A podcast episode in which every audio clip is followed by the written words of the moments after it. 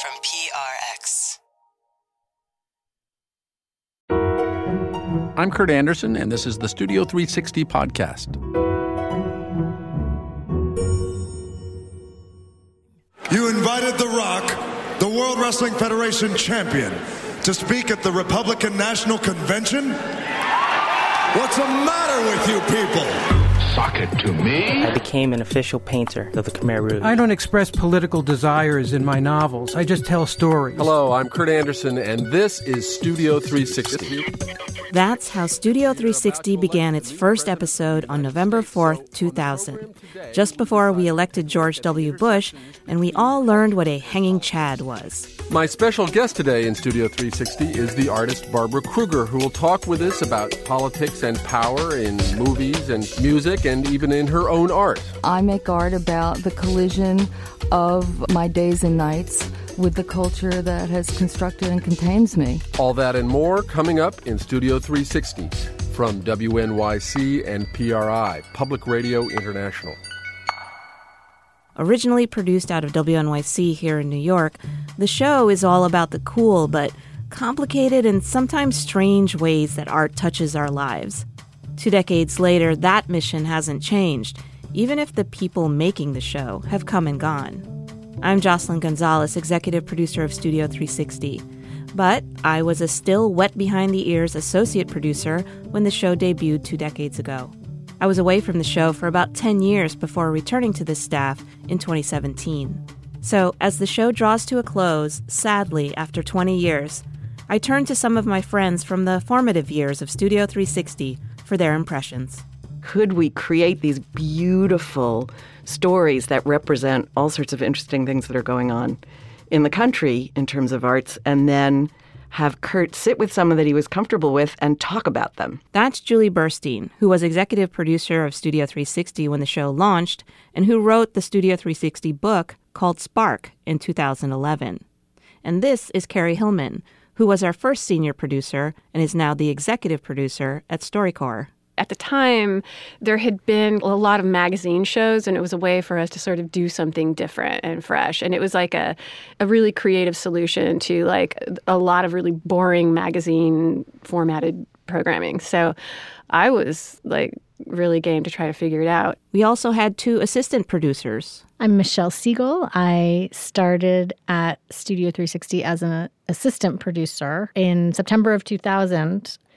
I stayed through 20 13 as a producer. And I'm now the managing producer of Slate Studios. Um, I'm Lital Molad, and I started at Studio 360 as an intern in the year 2000. And uh, I was there until 2015. Um, when I left, I was senior producer of the show for about 10 years before that. And I now work at Pushkin Industries, um, heading up development. Also on staff during the early days of the show was producer and technical director Steve Nelson. Steve's now a programming executive at NPR. Jocelyn, do you remember what the working title was when we got there? Oh, yeah. It was Hot Ticket. Right. Which is, a, first of all, a terrible name and doesn't get to any of the big ideas that Studio 360 does as a name. But secondly, this was sort of in the relatively, I guess this was during the post.com boom. And someone typed in hotticket.com into a website and it was an adult site. Not for general audiences, for sure. That was the end of Hot Ticket as a name. Every week in Studio 360, we explore one big idea in depth. Today, we look at the intersections of art and medicine. The idea of Studio 360 or an art show for public radio had been kind of kicking around for a long time. People were on the ground producing pieces, trying to sort of see what would stick. Uh, eventually, they brought Julie Burstein on, and she had this idea of like putting on pieces that sort of built on one another and having an artist or somebody else react to each piece. We started calling it a through line, which was just an idea that we would carry through the show. And I think that the idea of having a theme came from we have to have some structure in order inside it to be able to play. The idea was that Kurt would open the show with a sort of monologue. It is always delightful to look back and see that exotic bits of civilization. Back when John DNA Ashcroft was a senator, his most celebrated crusade a failed crusade. For some years now, one of my hobby horses has been the blurring lines between news, politics, crime, war, and entertainment. And then he would have uh, a person in the studio with him. And then we would present pre recorded pieces to play for this person. I try in my work to speak to the human in us and uh, that human and uh, to bear a kind of witness and and then they would react to it oh that's really fascinating um, that makes me think of this yes we looked a lot at the degeneration of people's memories and it, in one of the pieces of research we discovered is precisely I, why I found listening to that piece so fascinating. So it would give us an opportunity to, to say something that took them off of their typical talking points. It gave us sort of an insight into the way they think, uh, their personality. Um, it also added some depth, I think, to the the pieces themselves because you know you can't do everything in five minutes and so maybe you have to like leave something on the cutting room floor but you can resurrect it a little bit with a with a like well placed kurt question so i thought it was really cool I loved gathering stories from really disparate places and putting them next to each other and then talking about them. It was just so much fun. Do you remember a point when you realized it was working? I have to say, I think that first Shakespeare show, because it was a whole show bringing Shakespeare up to date, but we had Neil Gaiman. Will is just grumbling about the fact that he's a crappy writer. And the Sandman, the, the eponymous Lord of Dreams, who happens to be in this pub, goes over to Will and offers him a deal. Are you Will Shakespeare? I, sir. Have we met? We have but men forget in waking hours. And you and Steve, or maybe it was Steve, did that incredible intro. Um, he started it with Schwarzenegger saying, To be or not to be. Not to be. There is a tide in the affairs of men. When in disgrace with fortune in men's eyes. What homeboys and homegirls have we here? Hello, I'm Kurt Andersen, and this is Studio 360. You know, and it was just, it was so hilarious. And it was just, it was like, okay, we got it. This works. I'm Peter Clowney, and I was Studio 360's first editor and these days I live in St. Paul and I'm VP of Content and Strategy for Stitcher. It's a struggle sometimes to do a show that has a theme. I approach that idea with caution now. If someone wants to do a show about a theme, I'm like, I have to say, like, remember, it's got multiple pieces in it. You're gonna have the, your fifth favorite piece about gardens in this episode. Mm-hmm. but it's true that like building on the ideas across an hour is like really meaningful. My name is Eric Molinsky. I started as an intern in 2004, became assistant producer, and then decided to become a contributing reporter, of which I was to Studio 360 through, I think, the beginning of 2016. And I am now the uh, host and creator of the podcast Imaginary Worlds. Yeah, I remember there's one episode where they got, I think, had Madeleine Albright. The through line theme was democracy. And so she's sitting in the studio with Kurt. And then one of the pieces was about American Idol, which was the hottest thing back then. And they were talking about how people were taking American Idol democracy far more seriously than actual presidential elections. Have you ever had a chance to see American Idol?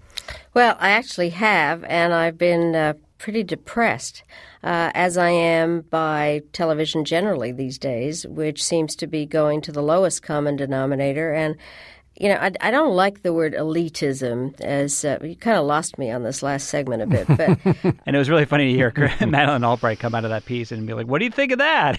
she was not too thrilled, not with the piece, the quality of the piece, but what she was hearing in the piece. I'm Derek John. I was a producer and editor on the show from about 2004 to 2012 ish. And uh, since then, I have done a whole bunch of work in the podcast world, but I am now uh, currently an executive producer of the How To with Charles Duhigg podcast at Slate. When the theme through line shows worked, man, they were amazing. I mean, it was like we had set this high bar and they were so hard to pull off, but when they clicked and everything fit together, it was truly fantastic radio. And it was hard. I would say we had some shows that weren't successful. And that's actually what led to having to change. One really terrible through line thematic show was fish. Wait, F. Uh, fish, just literal fish in the sea, the animals. We really jumped the shark on that one. oh.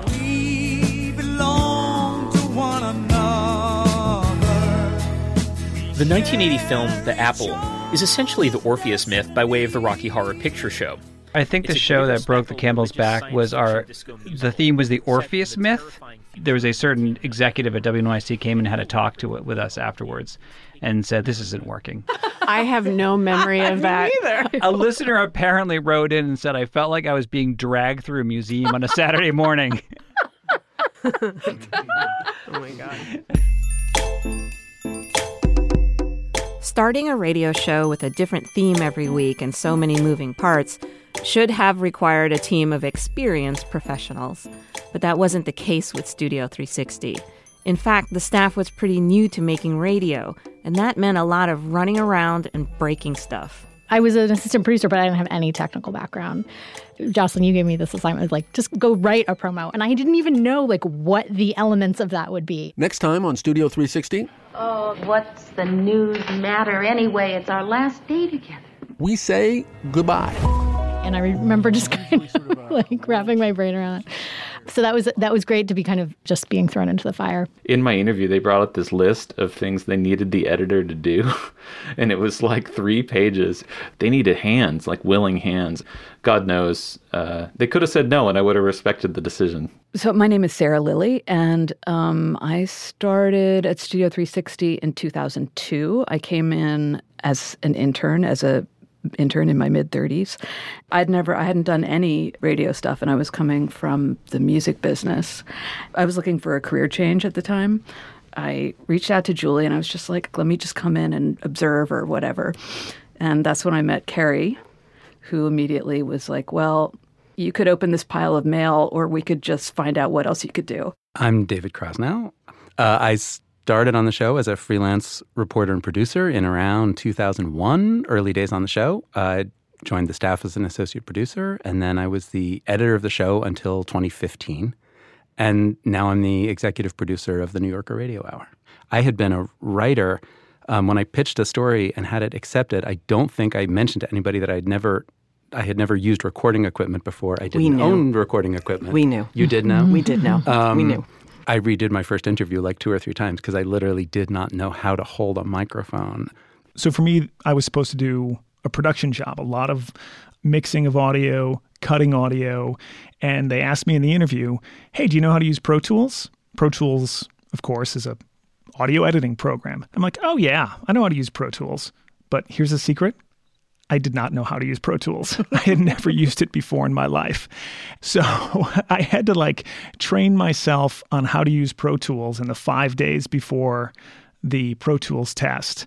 I was doing the Pro Tools test, and about two hours into it, it crashed. I lost all the work that I had done because I hadn't saved. And I went back to Judith Kampfner, who was the hiring manager. I said, eh, I just lost all my work. She's like, How long will it take you to get it done? I'm like, I just need 45 minutes. Mix the piece. They hired me. Fake it till you make it. It's a heroic story of lying. Totally.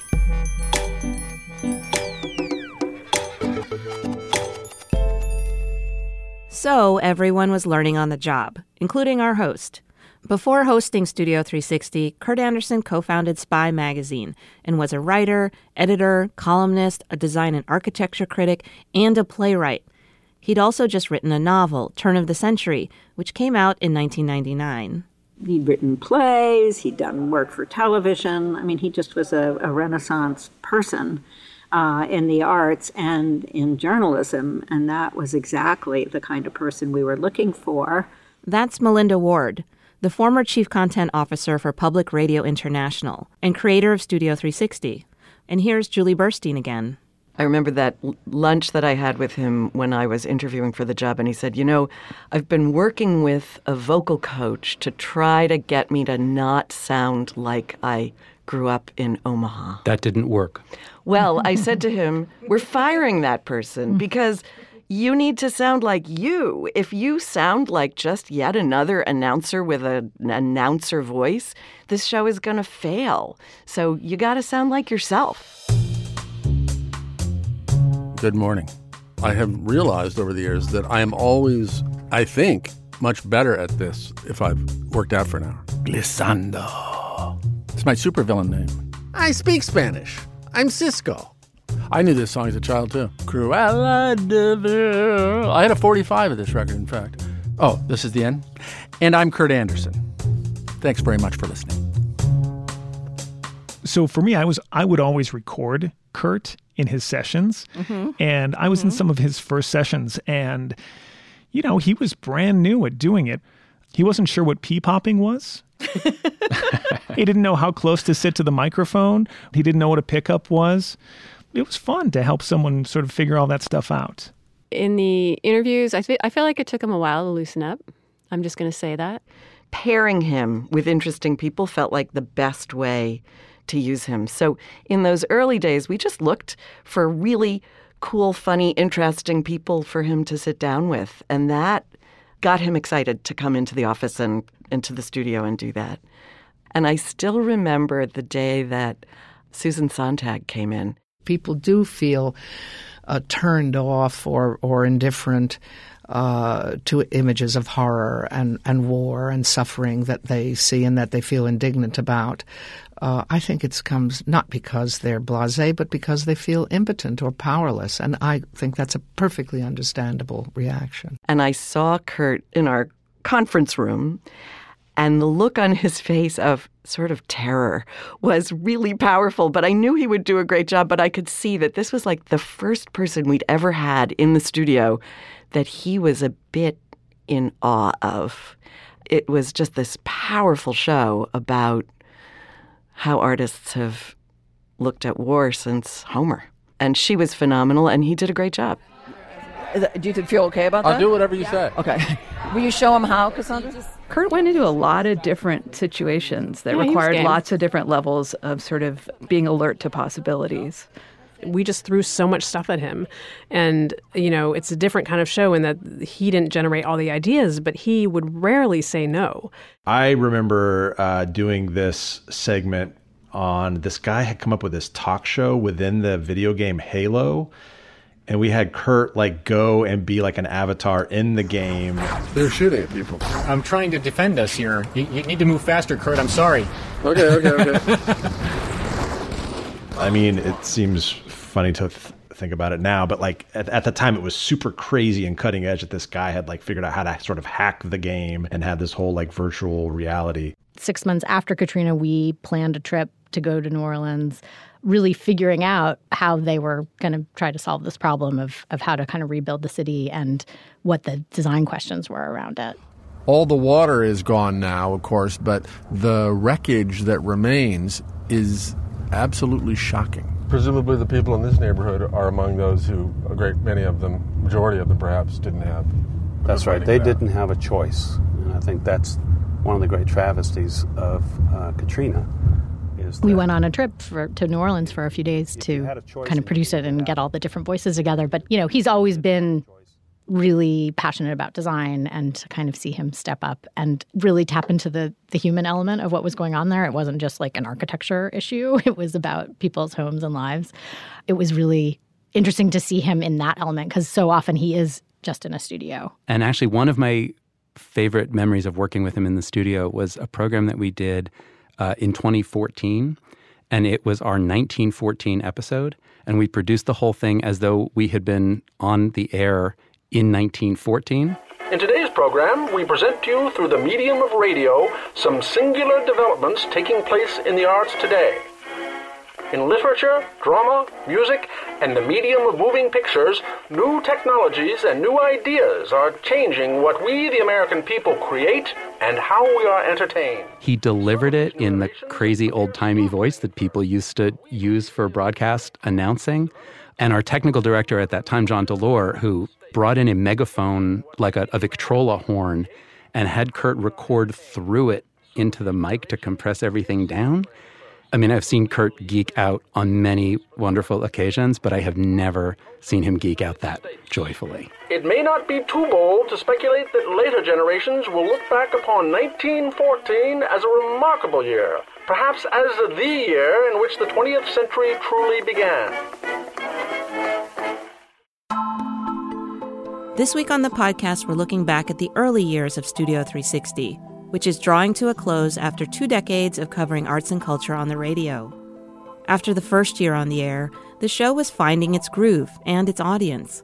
But then, in the fall of 2001, the unthinkable happened.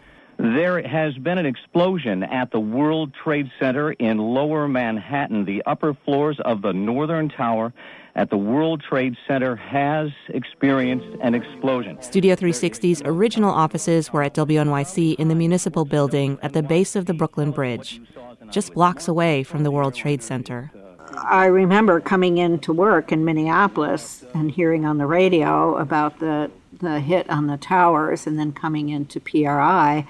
And of course, the WNYC studios were right under the Twin Towers, or right next to them. And the subway that a lot of people took came up under the Twin Towers. So we were horrified and terrified and terribly worried about the whole WNYC staff and Studio 360 staff. You know, found out later that Julie Burstein had been in the office and she had had she left WNYC and had to walk all the way up the west side of Manhattan to I think it was her brother's apartment or something. Took all day and you know coughing and choking and nobody knew what was going on. And then you know the decision was that we needed to put a show out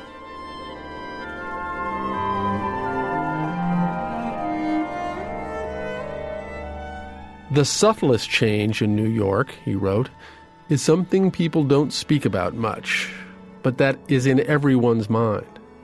The city, for the first time in its long history, is destructible. It, it might have been Kurt, could have been Julie, but just saying, like, we need to do something beautiful. We need to produce something that is like a salve for people right now.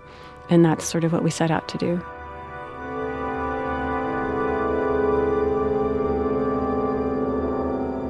The reason rage happens, whether it's someone you love dying from AIDS or your parents with Alzheimer's or cancer, is you can't do anything about it. And one of the things about this particular tragedy that we all are very much aware of is how helpless we are. It was so shocking going through that experience, so like early in my tenure being in New York City, first of all, but then also with the new show and it was a heavy time, I think, for all of us. That was such an extraordinary show and so hard to make happen. And the response we got from people all over the country was extraordinary.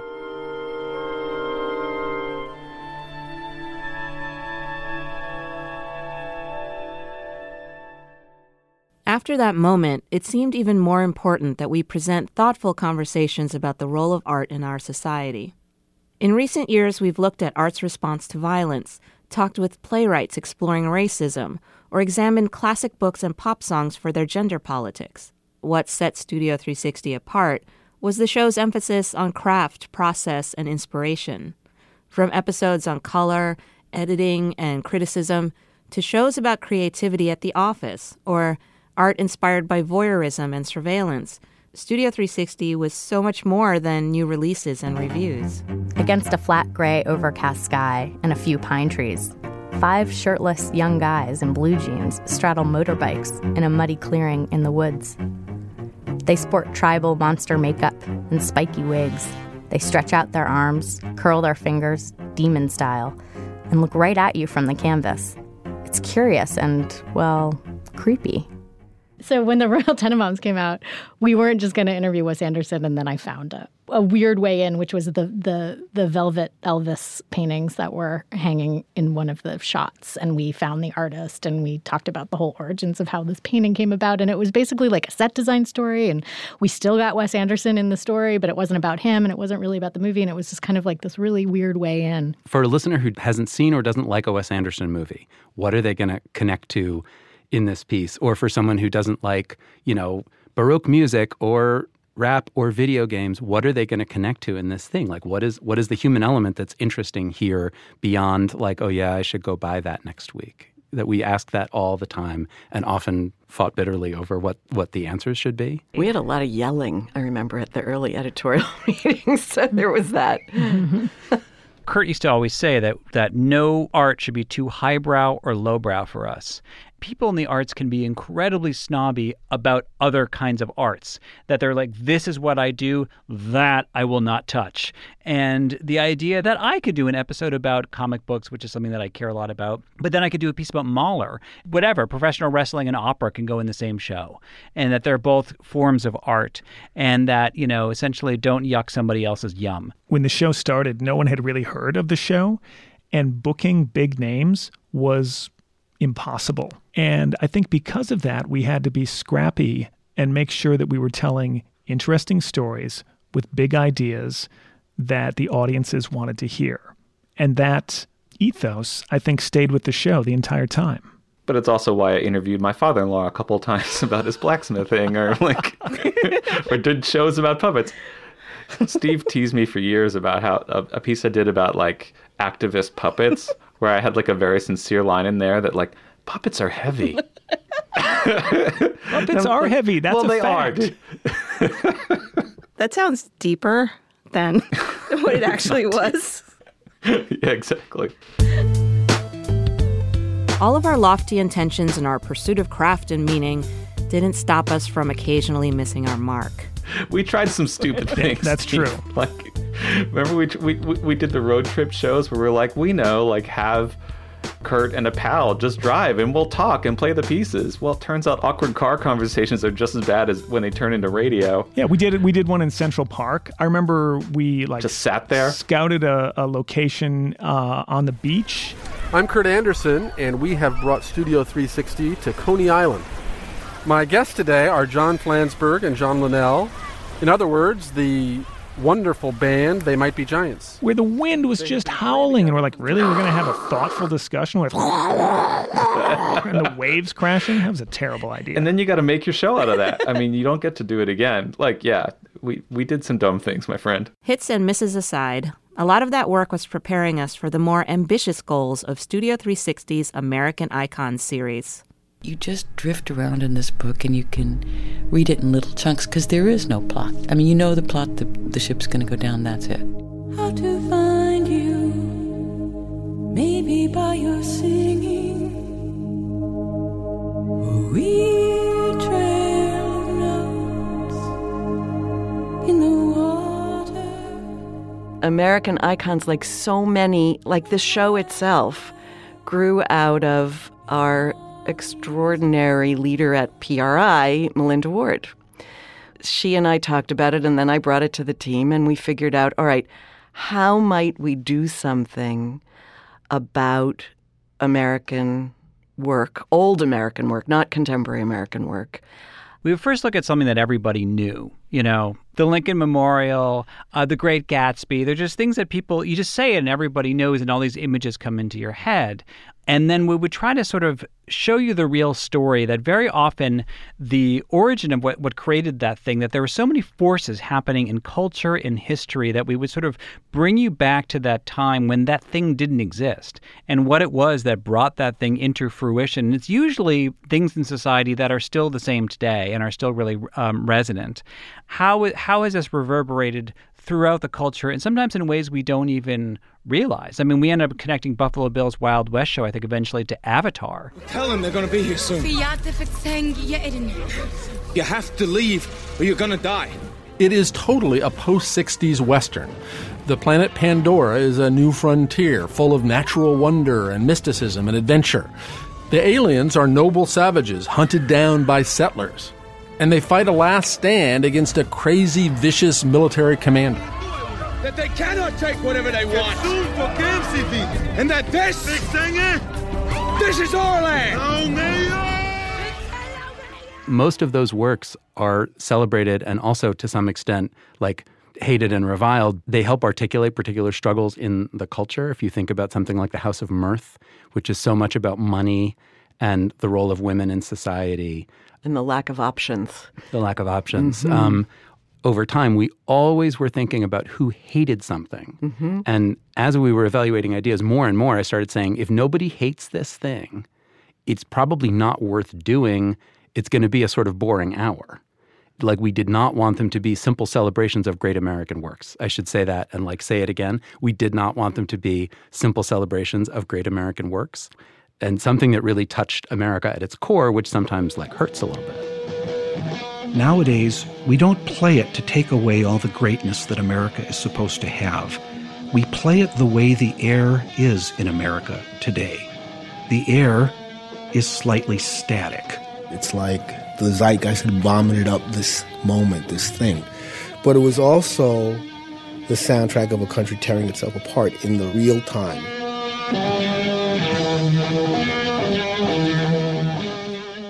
I'm Jenny Lawton. I started in 2007 as an assistant producer and wrapped up as executive producer in 2017. I had the great good fortune of getting to work on two American Icons hours one um, about I Love Lucy, and the other was about the Disney parks. I'm standing on a main street in the middle of America at the dawn of the 20th century. It's early morning. There are shopkeepers in pinstripes and straw boaters. They're smiling as they open up their shops. Jewel box storefronts sparkle in the sunshine. This is Main Street, USA. It's not just some ye old shopping mall. It's a dream version of an American small town. It's perfect, like an old movie come to life. And I'm the star. When we arrived at the parks to do our taping, we entered through backstage, and backstage is the area where all the cast members and performers and crew have all their gear and their stuff away from guests so they don't see how the magic happens. Without spoiling anything, I can say that backstage looks like backstage. It's it's not it's pretty unremarkable and it really spoke to the cynic in me. But then we take a step out into the Magic Kingdom and the first thing that we see is a little kid, had to be like three years old, meeting Goofy, one of the big furry characters. The look on this kid's face, just the absolute joy of that moment, felt pretty transformational for me too. I mean, they're beautiful documentaries. And they're so elegantly produced, right? They sound great. You want to be in them and uh, and it was a, an opportunity for you know a team that is like you know cranking shows out every week to be able to sort of pause and be really sort of thoughtful about producing something that you know is really timeless.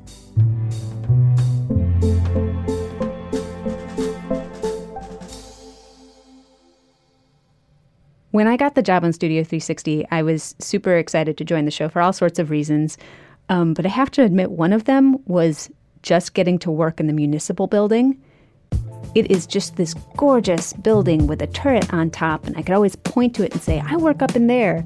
I remember flying in for my interview and like walking toward the Brooklyn Bridge and seeing the building and having like a really Mary Tyler Moore moment. You know, it's like I have arrived and I walked in. I'm like, oh, no throwback to the salad days of Studio 360 would be complete without more than a passing mention of our original offices at WNYC. We had a small circular space to ourselves on the 30th floor with a tiny studio, a conference room, and a bunch of little cubicles. We've since moved with WNYC to more industrial chic offices in Tribeca, and finally we landed here in the open plan space at Slate Magazine in downtown Brooklyn. But the old Studio 360 crew still identifies with the show's first home. To give people a picture, uh, Studio 360 WNYC was in the Manhattan Municipal Building, which looks like a giant wedding cake. It is a Beaux Arts style, early 20th century, like one of the first skyscrapers at the base of the Brooklyn Bridge.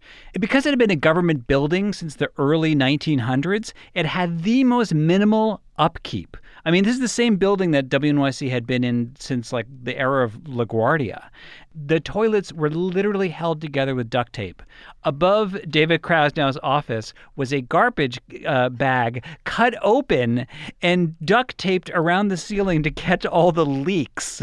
if that building was a wedding cake, we were in the like little plastic bride uh-huh. and groom yeah. on the top, which is we where were the, in this crazy, mm, the crazy so, little tower where right. that was like flights up from the you know hallways that looked sort of like public school meets meets but, sanatorium. What made us content to put up with all of that was the view.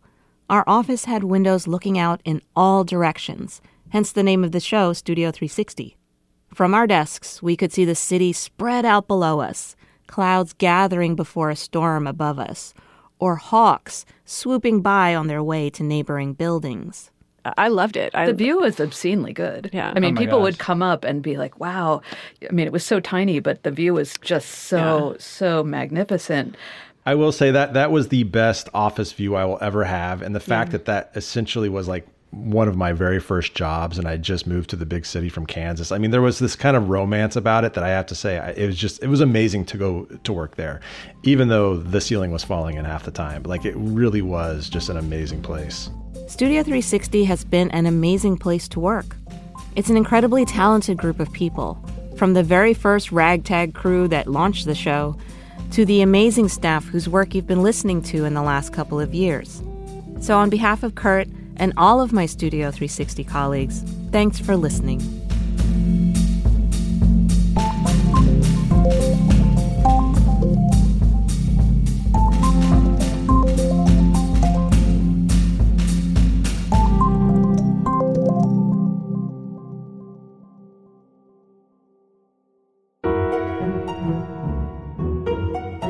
Thanks for listening, and you can subscribe to Studio 360 wherever you get podcasts.